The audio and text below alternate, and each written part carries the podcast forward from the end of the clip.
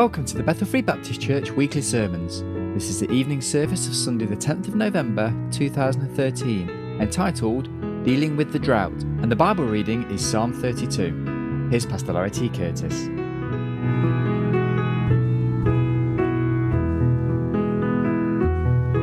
Psalm 32. I invite you to uh, stand with me for the reading of God's Word, and uh, we'll be reading Psalm 32, verses 1 through 11.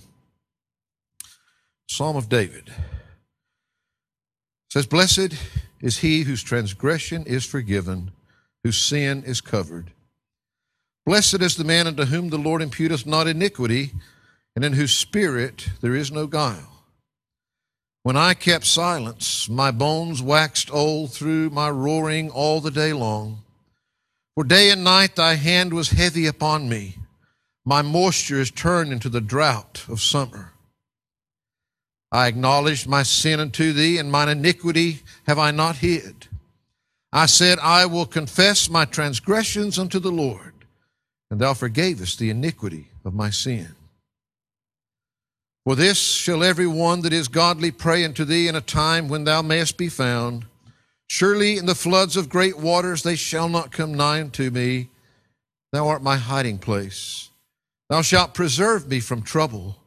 Thou shalt compass me about with songs of deliverance. I will instruct thee and teach thee in the way which thou shalt go. I will guide thee with mine eye. Be ye not as the horse or as the mule, which have no understanding, whose mouth must be held in with bit and bridle, lest they come near unto thee. Many sorrows shall be to the wicked, but he that trusteth in the Lord, shall, mercy shall compass him about. Be glad in the Lord and rejoice, ye righteous, and shout for joy, all ye that are upright in heart. Father, we thank you again this evening, Lord, for this time that we can have together. Thank you again as we gather here today, Lord, that we've got your word that's been preserved for us, your spirit to give us understanding.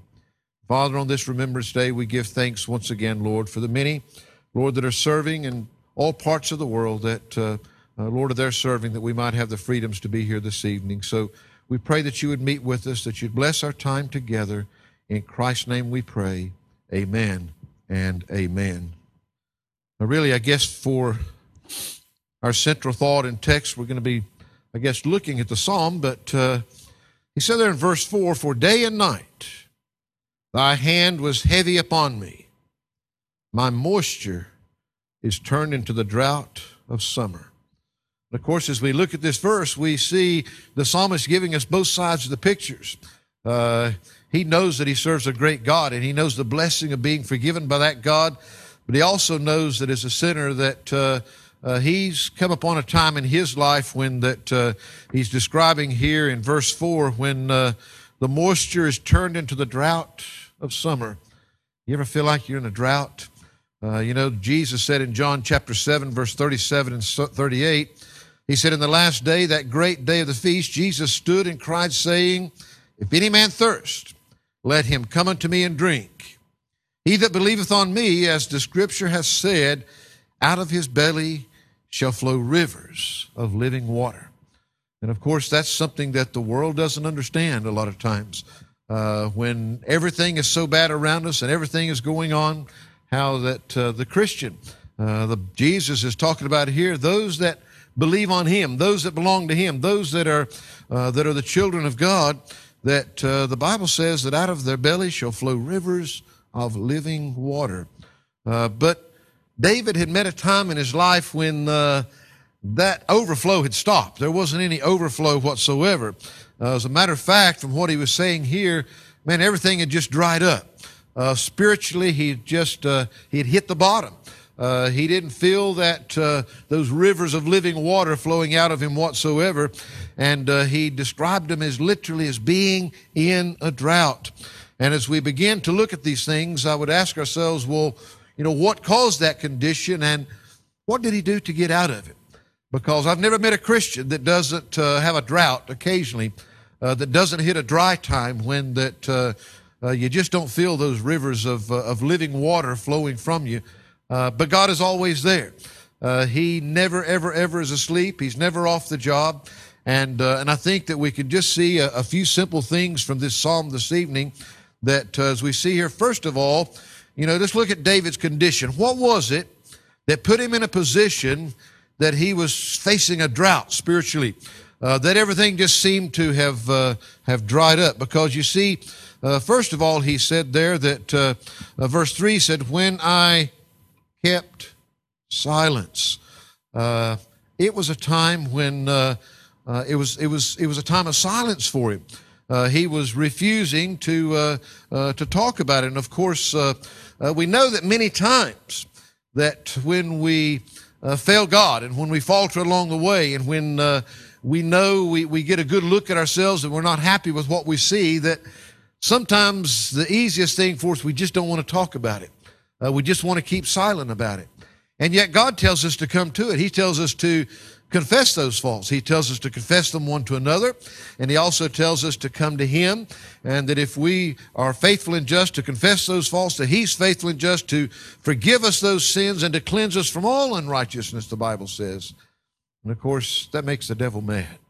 Uh, you know, it's not an easy thing when you're really struggling with something to come to your brothers and sisters in Christ. You know, one point that I've I've always tried to uh, to make over the years uh, when we have our prayer meetings here on Wednesday evenings. You know, we ought to be able to talk about anything and pray about anything with each other. Uh, we're a family. We're united together.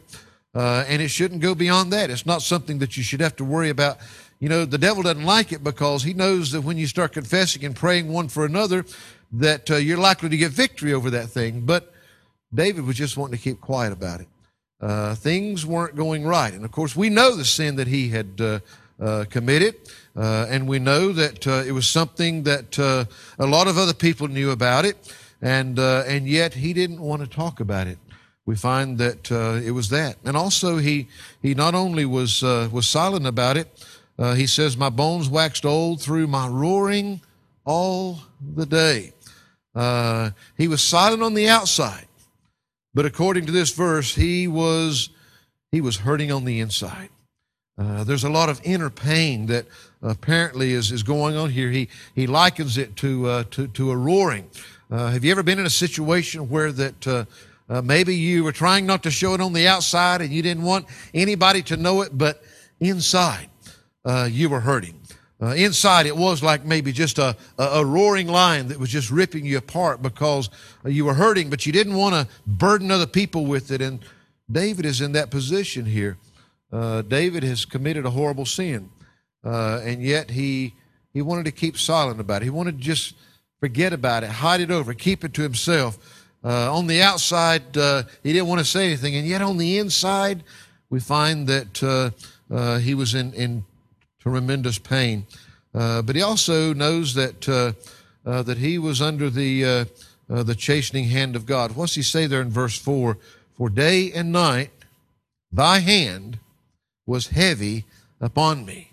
David had committed this horrible sin. He had not only allowed himself to be drawn in by the flesh, by the enticement of the flesh, but then he had plotted to uh, to have this uh, woman's husband murdered and killed and got out of the way so that uh, he could have her for himself. But after he had done this terrible wrong, uh, he wanted to just keep quiet about it. Uh, but yet, inside, he was hurting because he knew that the Lord's hand was heavy upon him. That word heavy there literally carries the idea of being grievous. Uh, it's, it's, you know, it's, it's I guess, probably what we would uh, uh, consider today, uh, you know, when we often talk about depression. Uh, people being depressed, and of course, there's all kinds of depressions. We find all kind of descriptions of it today, and uh, sometimes it's physical, and sometimes it's emotional. There's all kind of different things, but but David felt the Lord's hand was heavy upon him. David was being disciplined and he didn't enjoy it. He didn't want to talk about it. He wanted to keep silent about it. But at the same time, inside, he was being ripped apart. And that's what sin will do to you. When we try to, to hide it, when we try to, uh, uh, to cover it up, then uh, the simple truth is that it will destroy us.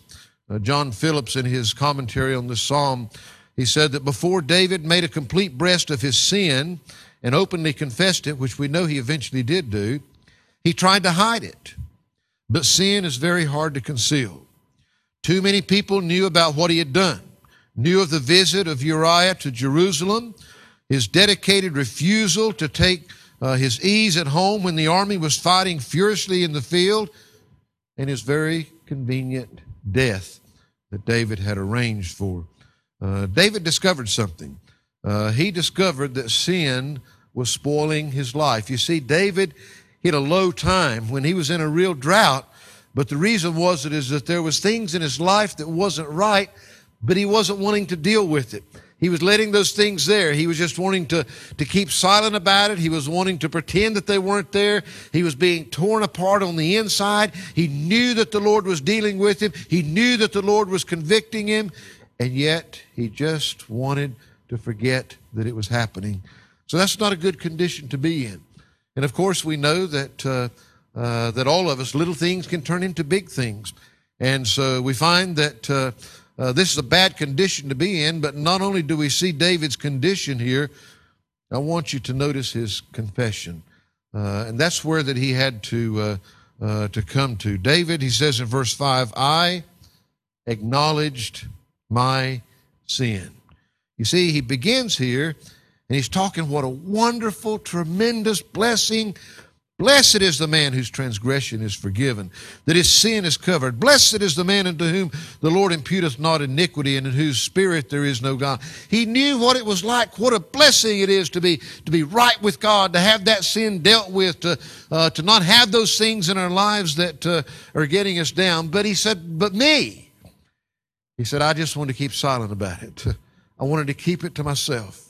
I was absolutely, my insides were roaring. This thing was tearing me apart. I knew that God's hand was upon me. I knew that it had to deal about. And in verse 5, what did he come to the point of having to do? He said, I acknowledged my sin unto thee. Um, now, he didn't have to let God in on it. Uh, he didn't have to acknowledge it so that God would find out about it. Uh, so many times we get the idea, you know, that uh, you know, we're maybe keeping it from God as well. But, uh, you know, when we acknowledge our sin, it's not so that God can know about it. When we confess it, it's not so that He can know about it. It's so that we can agree with God about it. Uh, God already sees our sin and God knows our sin. And what David was, was having to do here was, was to face it himself, uh, to quit denying it and to be able to, to look at that sin and feel about that sin in the same way that God did. It's interesting because in this uh, chapter, he, he uses four different words in here to talk about his sin. Uh, first of all, he, uh, he uses that word transgression. Blessed is he whose transgression is forgiven. The word transgression. The word transgression uh, speaks of a, uh, uh, of a defiance. If you would, I guess we would often refer to it as being a little bit rebellious. Uh, sometimes when, uh, uh, you know, we first see it in, in, in, children a lot of times when uh, that first time when they're told to do something and they say no, they're being rebellious against the authority. Well, we might not shout it out like that child does when we have to correct them, but that's exactly what our heart's doing a lot of times. When God's trying to say something to us, and inside we're just saying no.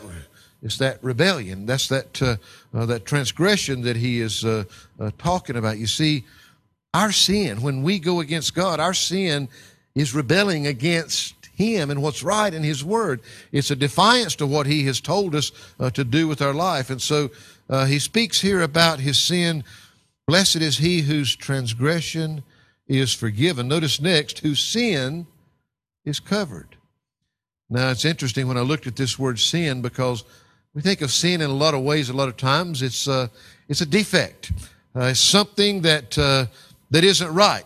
Uh, as a matter of fact, if you look up the Hebrew word that's translated sin here, I won't try to pronounce it, but it uh, it means to miss the mark or fall short.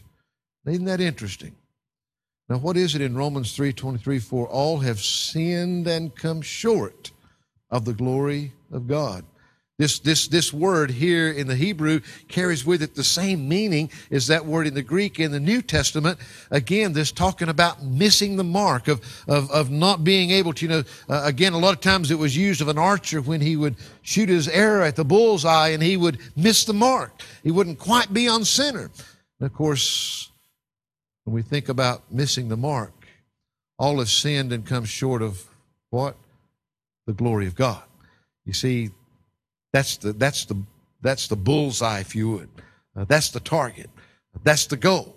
Uh, and when we compare ourselves, we can, uh, you know, the Bible warns us a lot in different places about comparing ourselves amongst ourselves because we can usually find somebody worse than us. And we can make ourselves feel pretty good. Well, I'm not so bad. Well, look at what that Christian's doing, and look at what that Christian's doing, and look what I'm doing in comparison. But you see, the problem is, is that there's only one goal that really matters, and that's the perfection, the holiness, the righteousness. All of our righteousness are as filthy rags, he says. We need the righteousness of Jesus Christ imputed to us. But David here, he's looking back and he says, Wow. You know, he said, I had a rebellious spirit. I was transgressing against God. You know, I was sin. I was I was coming short of the mark. I was I wasn't what I needed to do.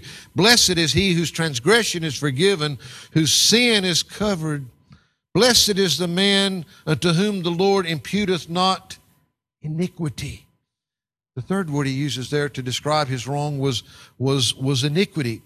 And of course, uh, uh, the word iniquity, uh, if, if we think of, I guess, uh, uh, sin as being a distortion, as missing the, uh, the mark a little bit, well, iniquity is taking that to a perverse degree. Uh, it carries with it this idea of, of perverseness. Uh, it literally, the, the word that it comes from means to be crooked.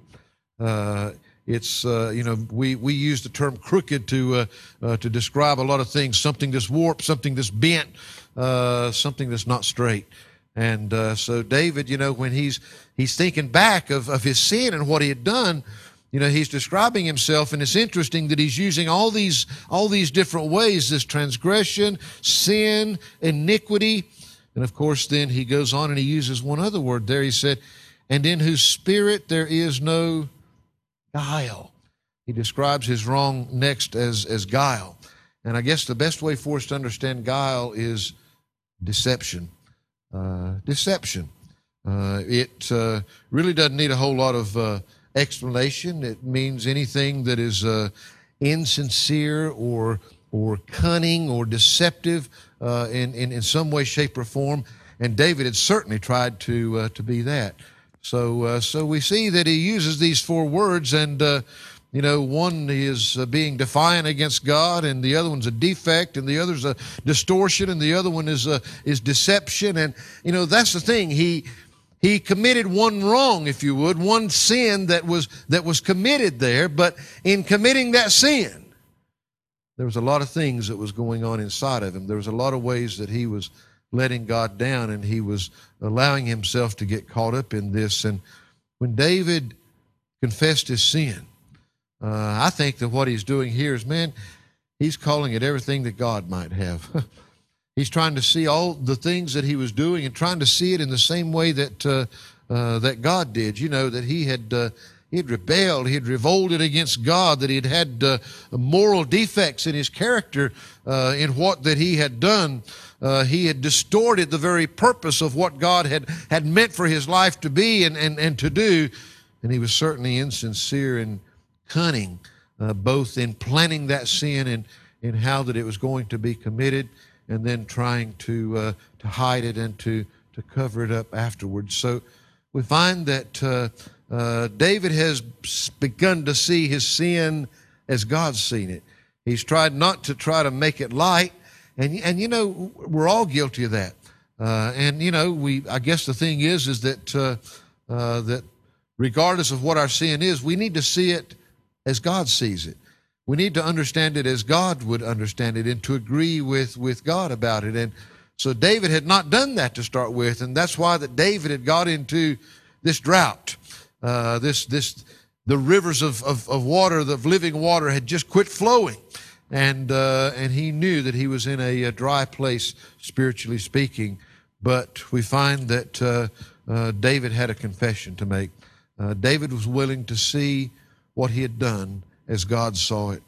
Uh, but you know, I want you to see something. You know, one of the amazing things about about this man David, uh, you know, as we look through the Bible and we see these godly characters, You know, if you or I had been writing the Bible and we were talking about, you know, the king of Israel, King David, I mean, you know, the very lineage that, that Jesus was going to, uh, uh, to come through. Uh, somebody that had been described as a man after God's own heart. Uh, all these wonderful things, you know, that had started from his childhood and, and getting out that sling and, and bringing down Goliath and all those things. Well, we probably would have been tempted to leave out this part of looking across the rooftop. Uh, we probably would have just kind of left that out because we thought, you know, that uh, that would tarnish him or whatever. But, you know, as, as we looked at this morning, uh, greater love hath no man uh, than a man lay down his life for his friends. Uh, and the simple truth is, is we we looked at that matter of the fact that you know we we can't do anything. It's impossible for us to do anything to make God love us more, and it's impossible to do anything to make God love us less. God loves us with a perfect love, and uh, and of course that's uh, the love that we saw going through. And and here's this man David, and and though he was used so greatly of God, uh, he had a flaw. And when that sin came out, uh, you know, he was a man of prestige. He was a man that many people's eyes were upon. And so, therefore, you know, his natural instinct was just, just to keep quiet about it, to put it aside, if you would. When that happened, David hit a dry spot spiritually that he didn't like very much.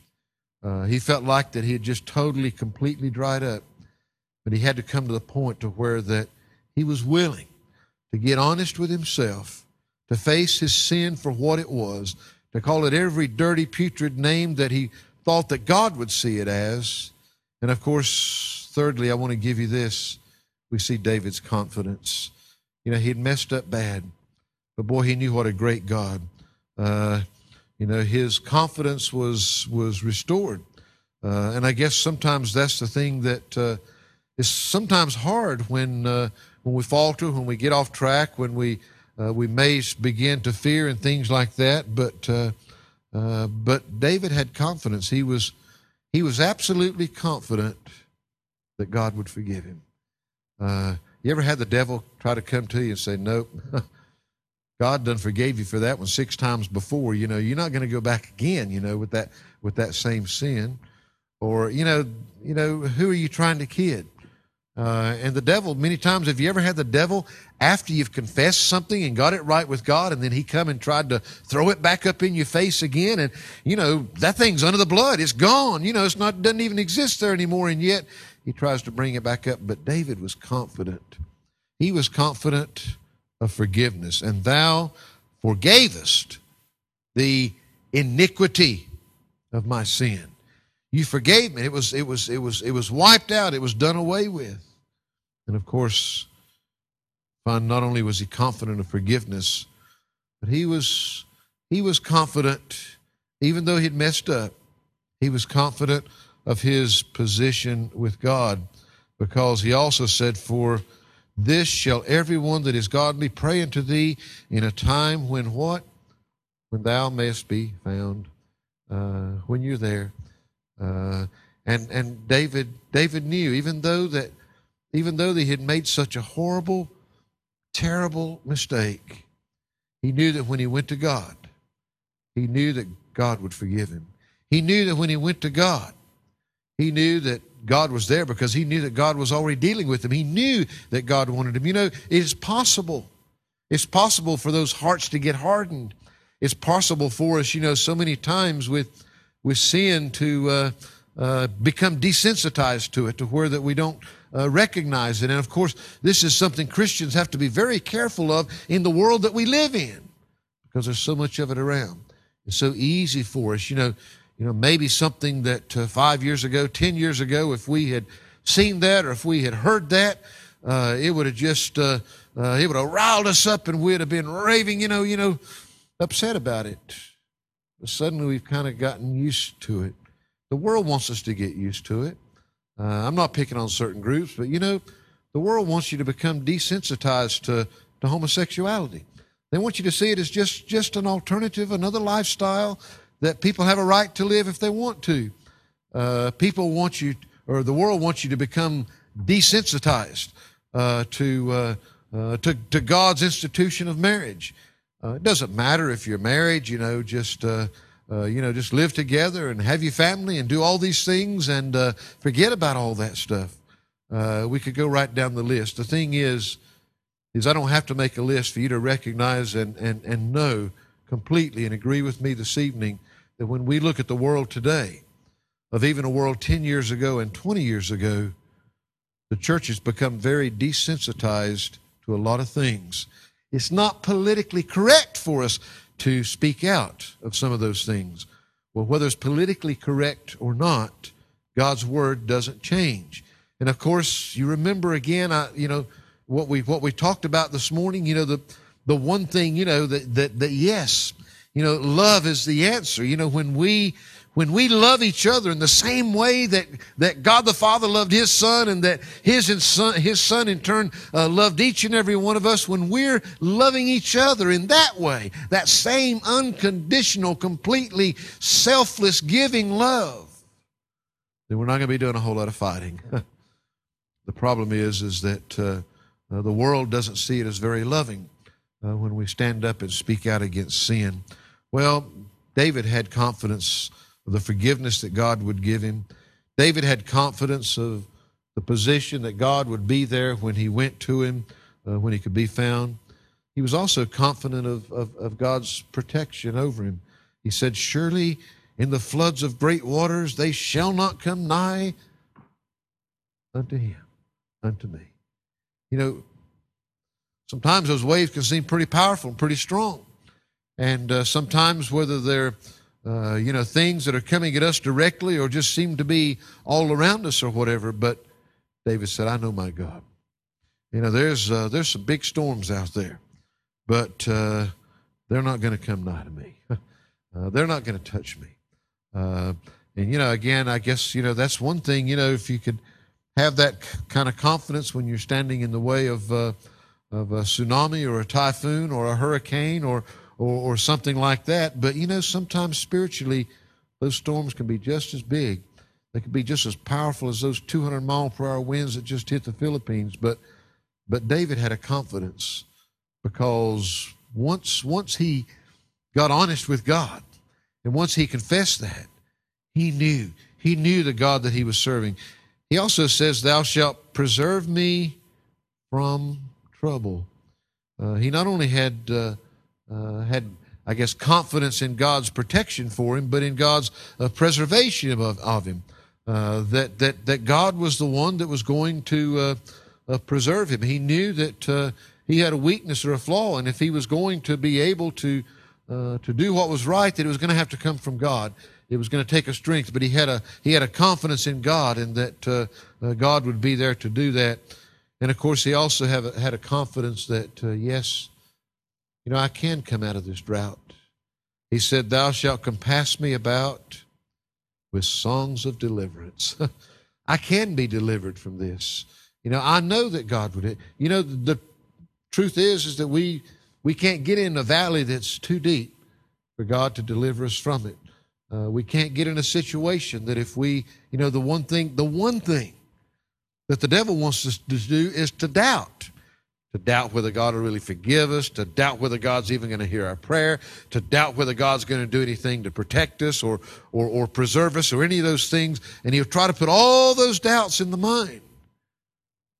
Faith in believing that God is who he says he is, that nothing is too big for God.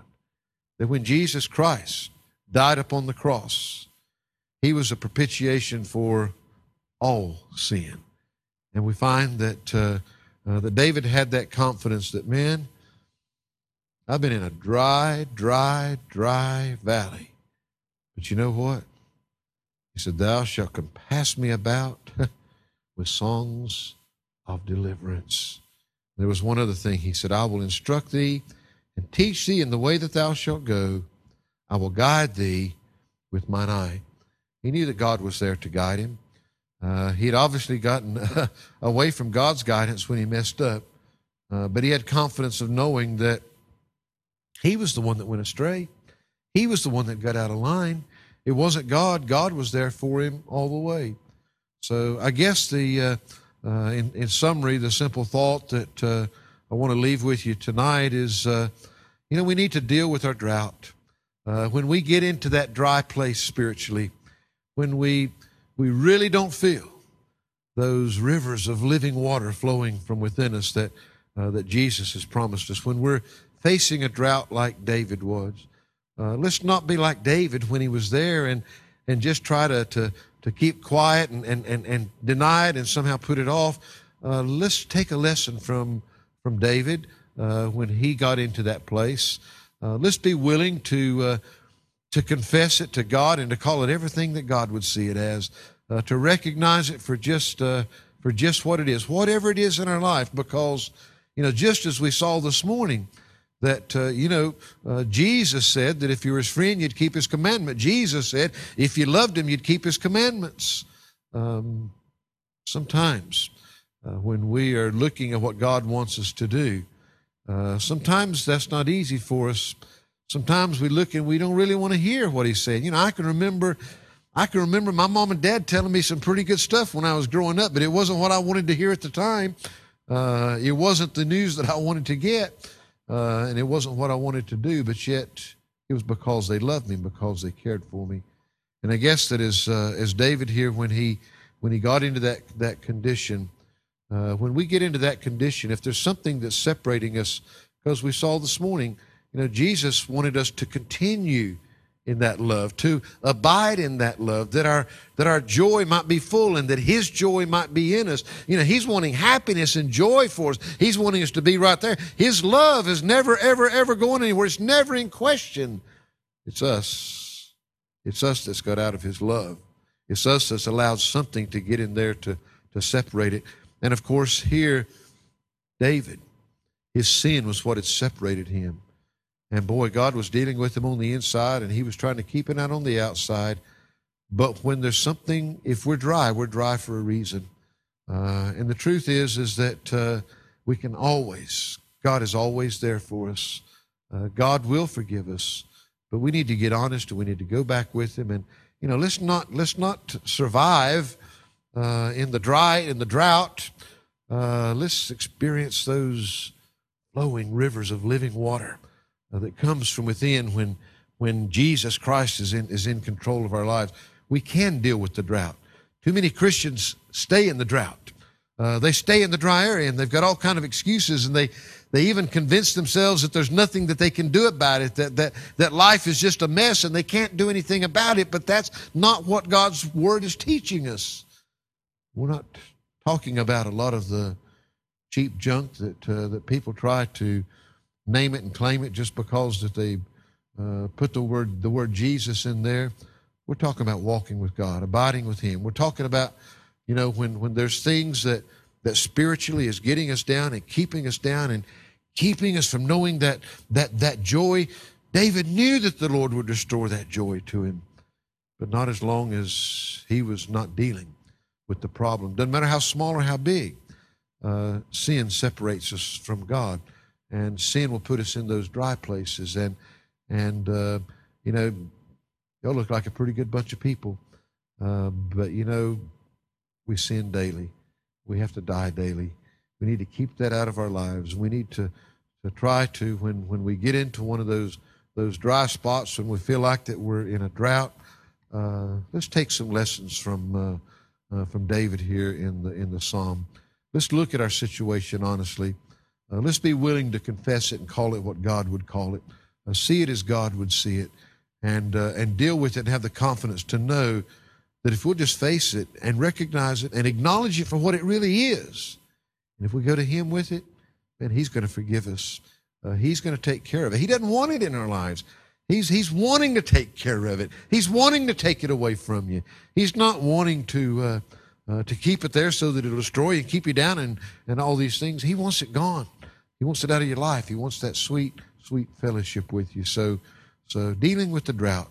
Uh, if you're feeling a bit of a spiritual drought, then uh, maybe something in King David's life uh, can help you to uh, uh, to put that drought aside and just know that uh, that the Lord's there for you. Father, we thank you this evening, Lord, for this simple thought from the psalm, and I know, Lord, that as I read this psalm that it was a it was a blessing to me, Lord, and to see just these these simple truths that that are present there.